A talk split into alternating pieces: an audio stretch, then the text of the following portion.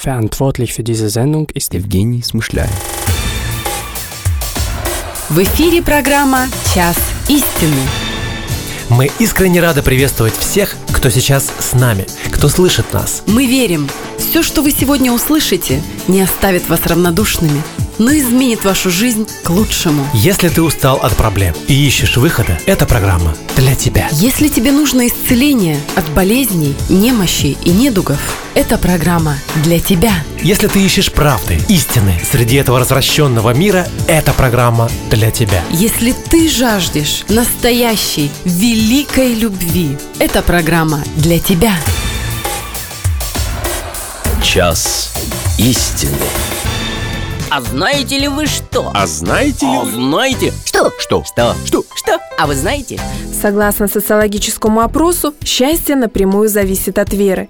Более половины тех респондентов, кто раз в неделю читает Библию или ходит в церковь, заявили, что они очень счастливы. Среди тех, кто делает это реже, счастливыми назвали себя менее половины.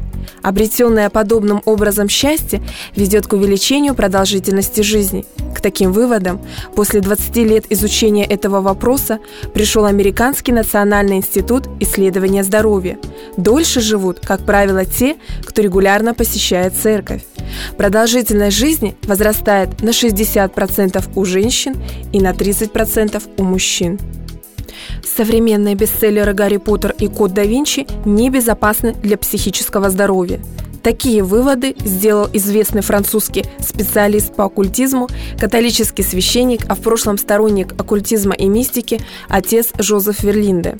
Он отметил, что с тех пор, как на книжном рынке появился цикл романов о Гарри Поттере, многие люди стали стремиться отправиться в астральное путешествие, а также ударились в спиритизм, увлечение, которое, по мнению священника, часто заканчивается психиатрической лечебницей. А знаете ли вы что? А знаете ли А вы... знаете? Что? Что? Что? Что? Что? А вы знаете? Социологи из Университета Северной Каролины недавно обнаружили, что дети из верующих семей в возрасте до 14 лет уживаются со своими родителями гораздо лучше, чем остальные их сверстники. Кристиан Смит, ведущий исследователь этого проекта, говорит, что если молодые люди верят в Бога, то они не только молятся и читают Библию, но имеют более дружественные отношения со взрослыми. К тому же родители этих подростков больше знают о друзьях своих детей и об их общественной жизни и намного чаще, чем неверующие семьи, проводят время вместе. Согласно данным социологических исследований, более 30% россиян хотят, чтобы избранный президент был верующим. И только 5% выступают за то, чтобы он был атеистом. В основном это связано с тем, что большинство россиян также считают себя приверженцами какой-то религии, хотя лишь немногие из них посещают церковь. Проведенный опрос также выявил, что в молодежной среде больше верующих, чем среди людей среднего возраста. Их почти столько же, сколько верующих пенсионеров. Доктор Скотт Мюррей учит студентов Эдинбургского университета, как во время врачебных консультаций сочетать духовные методы с медицинскими. Его студенты имеют право прописывать молитву, отсылая пациентов в церковь, когда это уместно, сообщает газета Edinburgh Evening News. Доктор Мюррей считает, что выздоровление идет более быстрыми темпами, если пациент получает духовную помощь в дополнение к традиционному лечению. Ему удалось убедить в этом и шотландские власти, которые выделили ему 20 тысяч фунтов на дальнейшие исследования. А знаете ли вы что? А знаете ли А вы... знаете? Что? Что? Что? Что? Что? А вы знаете? Последнее время ученые накапливают все больше информации о воздействии молитвы на процесс выздоровления пациентов. Было проведено около 200 исследований по этой теме. В одном из них участвовавшие тысяча пациентов не знали, что за половину из них молились несколько добровольных помощников и больничный священник. У этой группы больных было на 11% меньше сердечных приступов, инфарктов и других осложнений. В Сан-Франциско психиатр Элизабет Тарк молилась за десятерых пациентов, зараженных СПИДом, и все они остались живы, тогда как четверо других, за которых не молились, умерли. Израильские археологи, которые проводили раскопки в районе Эйнгеди возле Мертвого моря, обнаружили драгоценности и женские аксессуары, возраст которых составляет 2500 лет. По словам руководителя экспедиции, эти находки принадлежали евреям, возвращавшимся из изгнания в Вавилоне в VI веке до нашей эры, что полностью доказывает библейское повествование.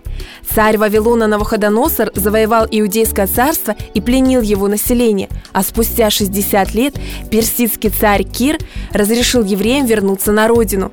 Найденные артефакты также указывают на то, что среди тех, кто возвращался в Иерусалим, были не только простые, но и весьма состоятельные люди. С вами была ведущая рубрики «А знаете ли вы что?» Юлия Левина. До встречи на следующей неделе. И помните, самое лучшее знание – это знание о Боге. Час истины.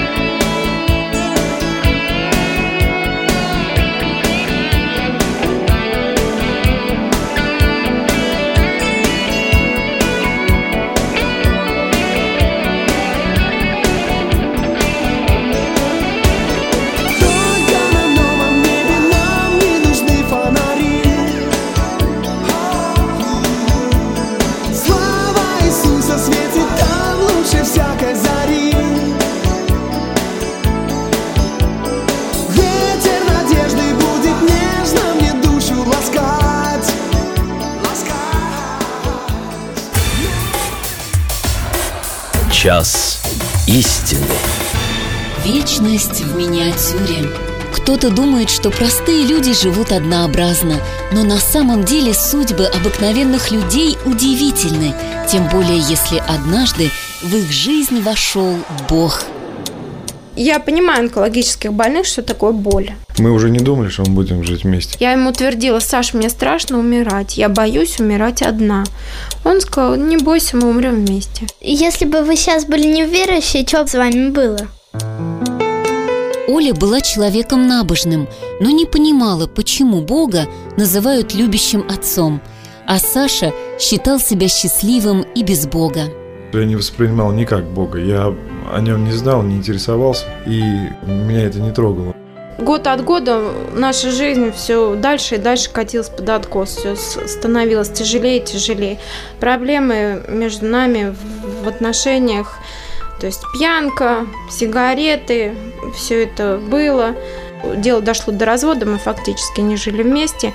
То есть у него была своя жизнь, у меня была своя где-то, наверное, полгода вот этот период был, тогда вот у Саши начались перемены. Саша познакомился с верующим человеком, и что-то его привлекало в нем. Как бы я видел, увидел в нем какой-то свет в его разговоре, что-то такое чистое было. Вскоре Саша стал читать Библию, но Оля воспринимала это с ожесточением – меня так раздражало, что он читает Евангелие. Он бросил курить, он изменился. Ну, другой, какой-то спокойный такой стал. Вот это меня больше всего раздражало. Я его настолько изводила тем, что вот он лицемер. Я кричала, мне нужны деньги. Ты не зарабатываешь, ты читаешь книжки. Мужчина должен зарабатывать деньги. И я провоцировала его на конфликт. Он долго меня останавливал, умолял, давай не будем ссориться, давай изменимся. Хотя раньше у нас получился бы скандал. Но самое главное, что я его сбила. Он опять начал курить и пить начал еще больше прежнего. Последнее время у Оли были частые головные боли, как будто после удара, но она не придавала им особого значения. Сделала снимок, смотрю, доктора вокруг меня забегали – один пришел, второй пришел, подробно начинают расспрашивать, как я ударилась. Я говорю, да я предполагаю, что я ударилась. Вообще я не знаю, откуда это что появилось. И я говорю, я сама будущий доктор, скажите, что у меня. Ну, тогда они мне сказали, что у вас очаг разрежения в костной ткани. Я поняла, что это онкология. В 24 года Оля оказалась на пороге смерти произошла переоценка ценностей. Для чего я жила? Вот тогда пришло осознание. Какие-то деньги, какая-то красивая жизнь. Для чего мне все это? Мне так хотелось вот быть с ребенком, со своим, с мужем. Оля не могла находиться дома. И только в машине, глядя на людей, она отвлекалась от мысли, что скоро умрет. Он бросил работу ради меня, возил меня где-то где-то там каким-то улицам, только чтобы я отвлеклась, и Кристина у нас фактически выросла в машине. Я помню, я вставала на, колен, на коленки на заднее сиденье и смотрела. А мама с папой как бы там сидели впереди, общались, и вот мама переживала. Но я не могла осознать, что мама сейчас, ну, не будет ее.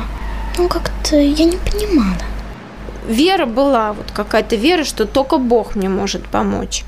Где-то в душе у меня была надежда. Хотя все, казалось бы, вот все говорило за то, что будет все плохо. Оля все время твердила, «Саша, я боюсь умирать одна». И они решили умереть вместе. Я был готов. У меня до сих пор эта картина, вот этот переезд, этот поезд. И когда я уже нажал на газ, и Оля крикнула «Подожди!» Вцепилась в него и закричала «Подожди! Стой!» Я остановился. Потом я понимаю, что это Бог остановил. Однажды на природе что-то побудило Олю встать на колени и обратиться к Богу. Я рыдала и умоляла, я кричала, Господи, ну прости меня, дай мне возможность начать все с нуля, дай мне вот жизнь вот белую, какая она была, с чистого листа все начать. Господь услышал Олину молитву, и со временем опухоль стала меньше, а затем совсем исчезла. Врачам оставалось только разводить руками, ссылаясь на неправильный диагноз. Олю исцелил Господь. Ничто бы для меня не было бы так понятно, вот задуматься о своей жизни, как вот эта болезнь. Я считаю, что Бог мне просто на доступном языке сказал, Оля, остановись, что ты делаешь. Если бы я не видел, как Бог исцелил ее саму, я бы и не уверовал. Господь собрал по осколкам семейную жизнь Оли с Сашей, и теперь они точно знают, что Бог – любящий Отец. В эфире программа «Час истины». Мы искренне рады приветствовать всех, кто сейчас с нами, кто слышит нас. Мы верим, все, что вы сегодня услышите, не оставит вас равнодушными, но изменит вашу жизнь к лучшему. Если ты устал от проблем и ищешь выхода, эта программа для тебя. Если тебе нужно исцеление от болезней, немощей и недугов, эта программа для тебя. Если ты ищешь правды, истины среди этого развращенного мира, эта программа для тебя. Если ты жаждешь настоящей, великой любви, эта программа для тебя. Час истины. Здравствуйте, дорогие радиослушатели! Сегодня с вами в студии Лада и Юля. А знала ли ты, Лада, что великий Микеланджело имел обычай во время работы держать на своей голове маленький горящий светильник? Делал он это для того, чтобы его собственная тень не мешала привести обрабатываемую скульптуру к совершенству. Интересно, что ему для работы над скульптурой достаточно было небольшого источника света. Также и истина. Истина — это свет в темноте. Когда он исчезает, все, что остается, темнота. Я устала биться в паутине обстоятельств. Мне Вокруг никогда не людей, вырваться. а я Больше так Меня никогда- одолевают не Я устал я все время срываюсь, Я я я я не устала, я я я больше никогда. Отверженность. Сегодня мы поговорим об отверженности. Юля, как ты понимаешь, что такое отверженность? Знаешь, Лада, впервые в жизни я услышала об отверженности еще в подростковом возрасте, после того, как прочитала роман Гюго «Отверженная». О, произведения Гюго пронизаны болью. Многие герои его книг испытывают ощущение ненужности. Кстати, толковый словарь Ожегова дает такое истолкование слова «отверженности». Отверженность испытывает отвергнутый обществом, презираемый, пренебрегаемый, обездоленный, угнетенный человек. Отвергнуть значит не принять, отказаться. Да, например, когда ребенок рождается в результате нежелательной беременности, то есть его отвергли еще в утробе, мать или отец. Да, ты права. Психология отверженности определяется как чувство, напрямую связанное с дефицитом любви. Здесь, конечно, в первую очередь имеется в виду родительская любовь. И что же происходит с этим малышом? Как это влияет на его жизнь? Этот человек не может сам проявлять любовь и отвечать на чью-то привязанность. Человек, который как никогда не чувствовал любви, сам не умеет любить. И, конечно, может появляться страх быть отвергнутым вновь. Бунт является естественной реакцией на отвержение, ведь люди были сотворены для того, чтобы их любили и принимали. Поэтому, когда людьми злоупотребляют, может появиться в них гнев, который выражается в виде бунта. Часто нашей реакцией является максимализм, стремление достичь совершенства своими силами. Если мы боимся быть отвергнутыми, то стараемся каким-то образом возместить это. Тогда мы, например, с головой уходим в работу, стараясь своими делами обрести значимость. Даль характеризует это слово следующим образом. Угодничать значит прислуживать, льстить, раболепствовать, угождать с какой-то конкретной целью. Постоянно угождая всем вокруг, человек попадает в ловушку. Это ложный и очень опасный путь. Нам придется угождать людям во всем, чтобы удержать их. Недоверие, неуважение к людям, стремление состязаться с другими, зависть – вот другие пагубные последствия отверженности. Мы порой сами не понимаем, что причиной многих разводов отвержение собственных детей, нелюбовь или даже ненависть к родителям являются следствием пережитой нами отверженности. Лада, но нам же так хочется, чтобы нас ценили, любили и принимали всегда. Да, множество людей сегодня пытаются доказать собственную значимость. Им кажется, что если они получат продвижение по службе, займеют дом побольше, машину получше, если попадут в нужные круги, вот тогда они наконец обретут истинную ценность и будут приняты людьми. Но это же бег по замкнутому кругу. Сегодня тебя принимают, завтра меняются обстоятельства, и тебя вновь и вновь отвергают и забывают. Да, все эти действия указывают на то, что в нас просто вложена эта потребность в постоянном, абсолютном принятии и безусловной любви. Значит, есть кто-то, кто может нам это дать. И я даже знаю, кто это. Ну, поговорим мы об этом чуть позже. А пока мы послушаем песню Влада Канашина «Остановись».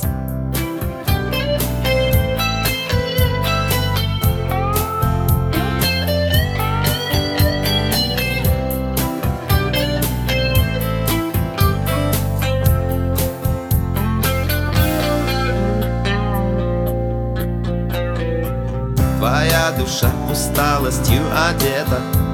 Твоя душа давно не знает светлых дней Твои глаза давно не видят света. И твоя ноша с каждым днем все тяжелее. Ты каждый день выходишь состязаться Но приз твой прах земной, и цель твоя пуста. И ты готов уже себе признаться Что эта жизнь всего лишь суета. Остановись. Есть то, чего ты не знал. Иисус. Он дарит нам любовь свою. Разбурит сердце весна. Проснись, восстанет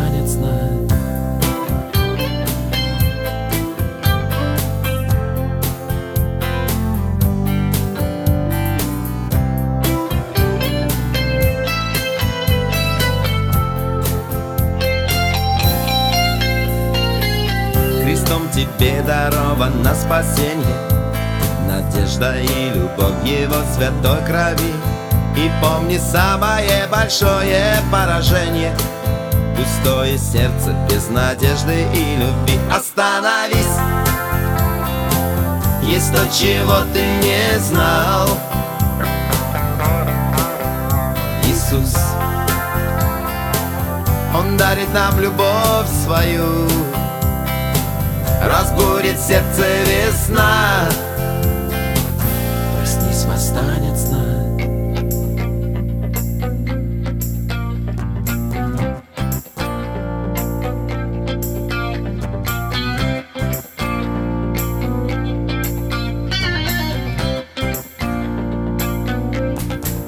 Остановись. Есть то, чего ты не знал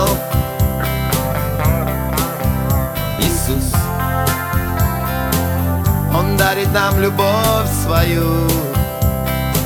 Разбурит сердце весна. Проснись, восстанет Остановись. Есть то, чего ты не знал. Иисус.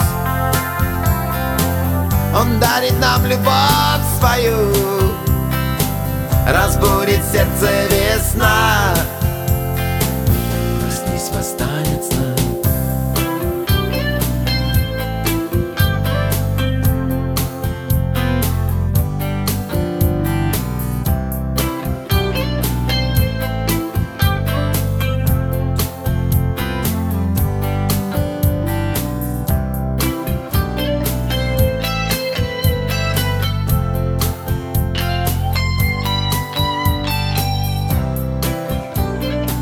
Как вы уже, наверное, догадались, дорогие радиослушатели, речь пойдет об Иисусе Христе.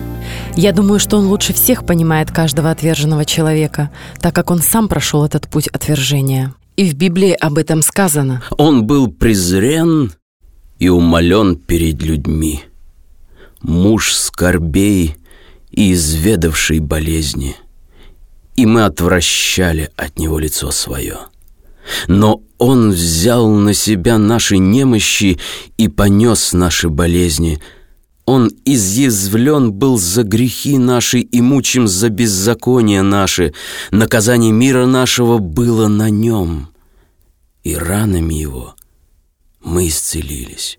Каково бы ни было твое происхождение, национальность, возраст, внешний вид, высокий ты или маленький, худой или полный, принимает себя общество или нет, есть тот, кто принимает себя таким, какой ты есть. Бог говорит, Забудет ли женщина грудное дитя свое, чтобы не пожалеть сына чрева своего? Но если бы и она забыла, то я не забуду тебя. Бог не желает погубить душу и помышляет, как бы не отвергнуть от себя и отверженного. Мы являемся объектом особой любви, заботы и внимания Господа. Он никогда не оттолкнет нас в угол и не скажет «Подожди, я занят, у меня нет сейчас на тебя времени». Бог совершенен в любви, великодушен, добр, справедлив. Он призывает тебя откликнуться на Его любовь. Он принимает себя как индивидуальную и уникальную личность. Какой бы ни была твоя прошлая жизнь, ты можешь искренне прийти к Иисусу и рассказать Ему о своих болях и переживаниях, открыться перед Ним. Ему нужны не красивые слова, а искренность твоего сердца. Он видит его, пораженный отвержением или стыдом, болями, ранами, и знает, как помочь ему. Бог знает твою жизнь и твою судьбу. Он тот, кто знает все твои дела, все переживания и страхи. Примешь ли ты его любовь и доброту? Почему же не открыть свое сердце и не установить личную связь со своим действительным Отцом? Он терпеливо ждет тебя. Иисус вчера, сегодня и вовеки тот же. Он не изменился. Он также любит и также отвечает каждому, приходящему к Нему с верой и открытым сердцем.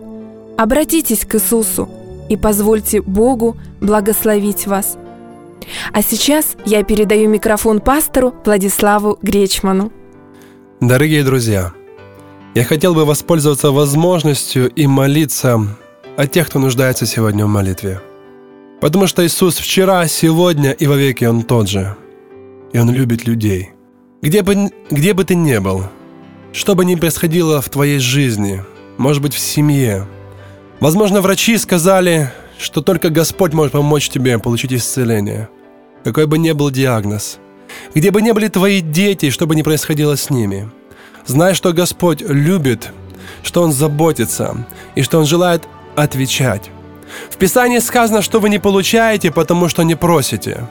Я хочу помочь вам вместе со мной обратиться к Господу, попросить Его, чтобы Его милость Его внимание пришли в, ваш, в вашу жизнь, в ваш дом, в вашу судьбу.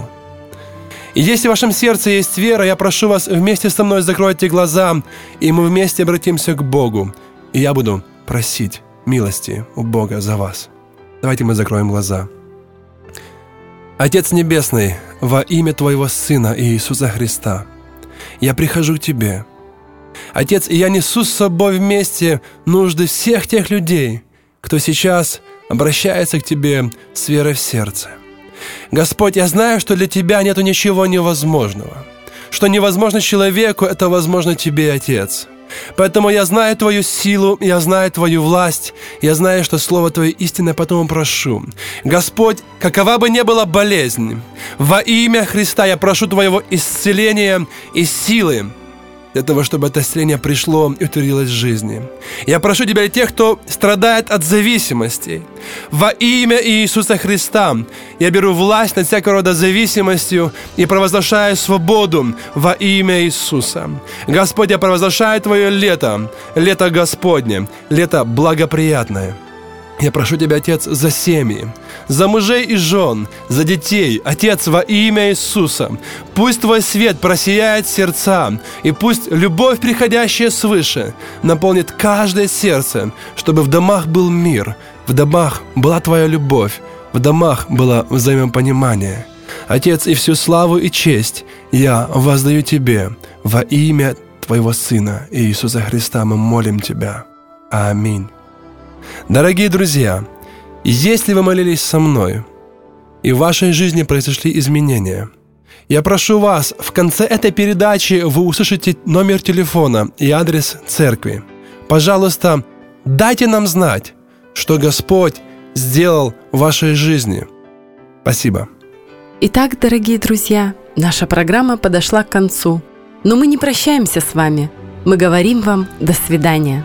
Если вы нуждаетесь в личной молитве, консультации или у вас возникли вопросы, мы ждем вас каждое воскресенье в 15.00 по адресу Роша Штрассе 6, почтовый индекс 10629, Берлин, Шарлоттенбург. Наш телефон 030 83 22 05 67 030 83 22 05 67. Вы можете посетить нас в интернете www.quelle-des-lebens.org. До встречи на следующей неделе. И знайте, вера в Иисуса изменяет жизнь к лучшему. Будьте благословенны!